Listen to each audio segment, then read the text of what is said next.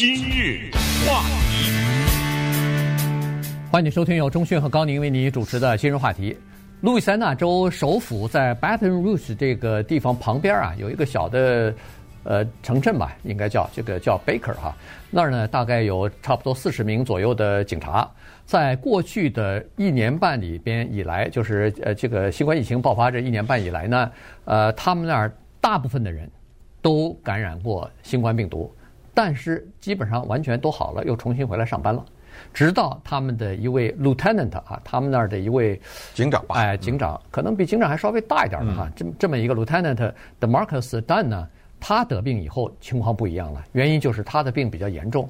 然后呢，在八月十三号的时候呢，就去世了，死了啊。那么三十六岁，刚三十六岁、啊，而且第二天就是他原来定的结婚的日子，嗯，所以这个事儿呢，对当地的警察这个震动非常大，因为他们这个平常一起上班，在一个公司，在一个警局里边或者在一个办公室里面的这么一个人，一个活生生的人，突然就因为新冠死了，于是以前不太愿意或者拒绝注射疫苗的人呢，这时候也开始要不犹豫，或者是开始动摇。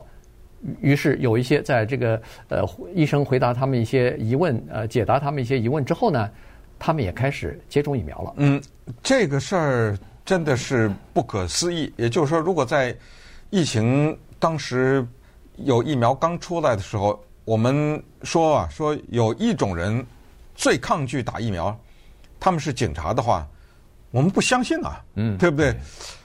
这个很奇怪，居然是。他们作为一个群体整体啊，全美国，他们是最抗拒疫苗的。之前也跟大家讲过，什么消防员什么的也很抗拒哈，嗯、对，包括美国的军人。这个事儿特别的值得研究，因为刚才说的这么一个三十六岁的警察的死亡呢，它不是一个独立的这么一件事情，它反映出来一个特别可怕的事实，就是在美国从二零二零年到二零二一年这个过渡期间。四百六十名警察因为感染了新冠病毒而死亡，至于感染了没死亡的，那就成千上万了。对，可以想象是吧？嗯，这什么意思呢？四百六十个人，他是警察在执行任务的时候，枪战也好，或者是被种种的方法致死也好呢，在这一段期间，他是因为。执行任务被枪打死的警察的四倍。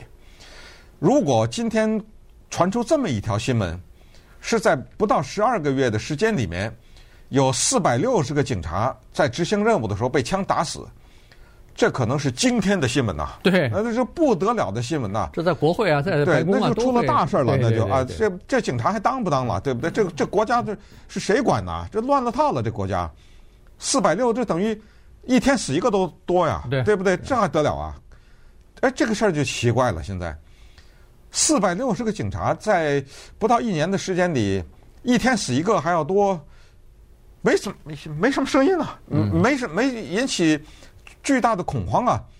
而且再告诉大家，当四百六这个数字扔出来以后，那警察说啊，我还不打，甚至警察工会啊什么的都站出来。这个警察现在已经到了这个地步，当然不是所所有啊，就相当的一部分。你再让我打，我辞职。嗯，这已经到了这个地步，就是我拿我的工作来跟你干上了，我跟就跟你拼了。就是说你，你你让我打，现在有很多地方的警局，我限你什么十月二十八，什么有些这个好，我等着，到那天我就辞职书直接上交，我就辞了。所以我都就觉得特别好玩，我脑子里构思出一个广告来，甚至这广告呢就让一大堆天真的孩子唱歌，警察叔叔怕打针，警察叔叔怕打针，你知道吗？那然后旁边就弄了一些高大威猛的警察，呃，然后一个看到那针头吓得哆嗦，你知道吗？当然，他倒不一定是怕打针啊，他有他别的想法。咱们今天就聊聊这件事儿。对。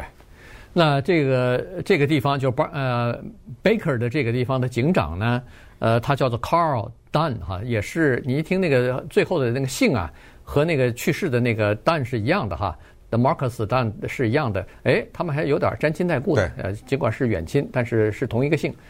他呢是说，他原来以为这个刚刚去世这个三十六岁的 DeMarcus 呢打过疫苗了，但是呢，他认为说这是打不打疫苗，这是一个人的隐私，所以他没有问啊。他当然不是只不问他一个人，是所有的人他都不问。原因就是说，他认为这是个人的事情，这跟警察局的工作没有关系。你个人决定打或者不打，完全是你的自由啊。这他他他在这个呃，在很多的警察局都是持有这样的这样的理念的吧，至少是是反对强制性的这个打疫苗的。然后等他这个远亲死了以后，他才了解到说，哦，原来这三十六岁年轻人一针都没有打，所以这个呢，呃，让他引引起一些这个感触啊。他是说，如果要是他知道的话，没准他会提前劝一劝。所以现在啊，这个警长有的时候碰到那些不打针的那些警员，你比如说有的人呃感染了，待在家里边隔离呢，他有的时候会去每天打电话去问问候一下，有的时候还去送个饭什么的，因为有的人可能是单身呢、啊，他去送饭的时候，这时候他就会劝这些警员了，说：“哎呦，看你这个样子，还是赶快病好了以后去打这个疫苗吧。”所以他的这个做法呢，就受这个震动啊，受这个事情的触动呢，有所改变。那当然，在警察里头呢，也有一些人呢，就做出了改变了。呃，不可思议的是这么一个情况，你想一想哈，他是一线工作者呀，嗯，警察，而且呢是最危险的工作。我们想象一下。警察接到电话以后，他去一般一般的来说都是近距离的，因为他需要制服这个人呐、啊，对，他需要给他戴上口呃手铐啊，他需要有时候甚至是跟他小小的还要搏斗一下呀什么之类的。你能要求罪犯打疫苗吗？对不对？对。你能要求罪犯戴口罩吗？你能要求一些什么无家可归的人一定要怎么怎么样吗？可是我们要要求警察去跟他近距离的接触，要把他按在地上，而且这个人可能吐着口水，然后什么的。我要是警察的话，我这个哪怕是这个想尽一些办法要打呀，对不对？因为我感染的情况要比其他人大不知道几百倍啊！因为这些罪犯他们跟谁接触过呀？他们又到过什么地方？这我怎么能说得清啊？哎。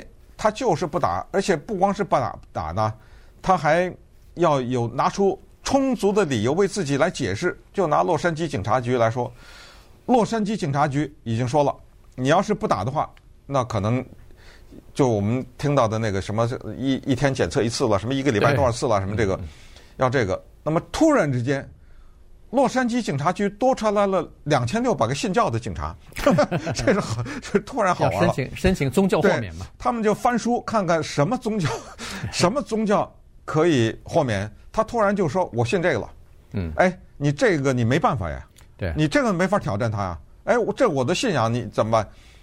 洛杉矶警察局就面临这个麻烦。突然之间，两千六百个警察说我信教。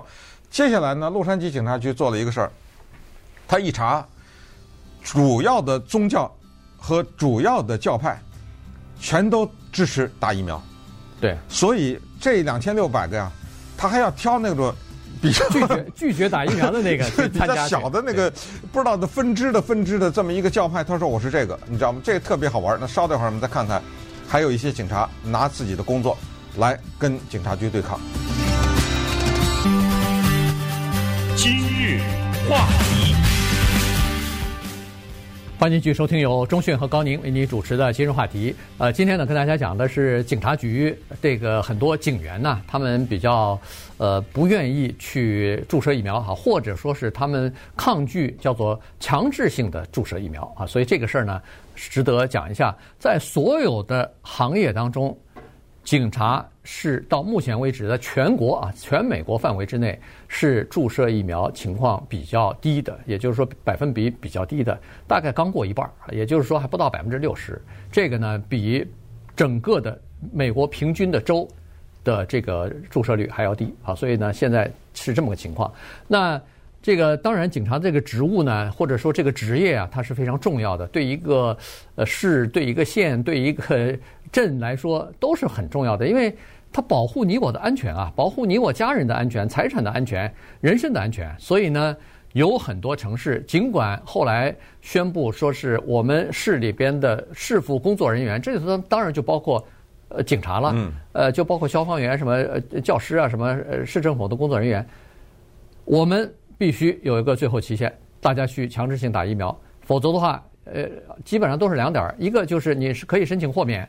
后面一一个就是宗教原因，一个就是自己的健康原因，另外一个就是那如果你还是不打的话，对不起，你就要交这个，你就要交这个检验报告啊，阴性的检验报告，三天一次啊，或者一周一次之类的。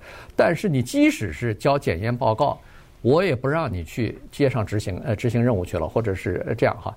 那有的地方就更狠了，就是说你如果不交这个报告的话，又没有得到豁免的话，对不起。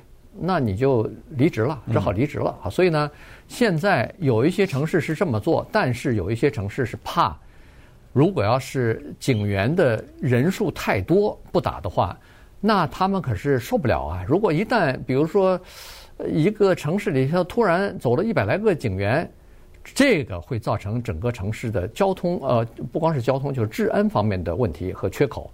因为现在在美国的大部分的警察局，你只要仔细观看一下，他们都有大量的空额，就是他们一直在招这个警员呢，都有这个职务的空缺，但是就是没有足够的合格的申请人。如果现在有经验的这些警员因为不打疫苗突然离开了、离职了或者被解雇了，那这个治安你说是不是就要出现缺口呢？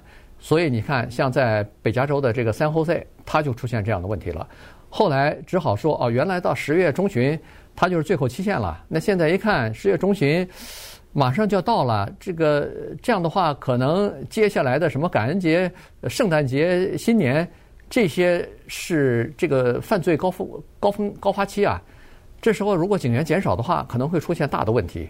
于是他们就把整个的这个最后期限呢、啊，推到年底了，嗯，但是推到年底也快了，对不对？对，而且到了年底，你再不打我就解雇了，把你。这个时候呢，就冒出来了警察工会了。警察工会呢，跟我们之前讲过的一样，就处在一个比较尴尬的地位，也就是说，还是一个劳资的这个问题。他要护着他的警察，但是他也希望他的警察能够安全。别说你这个执行任务没死，这个弄了一个感染死了，你说这叫什么事儿啊？对不对？嗯，可是呢，警察工会他没有办法，因为他面对的是他下面的交会费的会员，所以警察工会呢，在这个问题上，他们是坚决反对强行的注射疫苗，而且警察工会也提出来一种威胁，就是如果你强迫我工会里面的会员打疫苗的话，我告诉你，我的会员就会发生两个：第一，大面积的辞职；第二，就是大面积的提出来豁免，全信教了。嗯，对，对，就是我看你怎么办，这就是他的筹码。他的筹码是什么？就刚才说的两个，一个就是全美国都有警察人手不足的问题。顺便说一下，如果我们的年轻人当中有人想去从事这个工作，现在也是好机会，对不对？嗯，对，工作机会非常的多，文职的啊，或者是巡逻的都有。另外一个问题就是全美国，尤其是一些大的城市的犯罪率现在有上升的趋势，所以呢，更需要警察，这就是警察工会的筹码，你看着办吧。嗯，对，这就是来，你有本事你就解雇，你有本事就让我们的人走。所以这个出了大的难题。你比如说，佛罗里达，佛罗里达也有一个县叫城县 Orange County， 他的那个警察局为了鼓励警察打疫苗，说凡打疫苗者送三天假。对，你想这不得了，这三天啊，对不对？对，这白拿的。就是这种情况之下，将近百分之四十五的警察没有打疫苗的人啊，是可以拿到三天假的。这些人当中有百分之四十五，我不要三天假，嗯，我就不打。你说怎么办？对，这个确实是一个大的问题啊。嗯，现在，呃，警察工会呢，基本上都是就是强调一个东西，就是说打疫苗我不反对啊，不是说我抵抗打疫苗。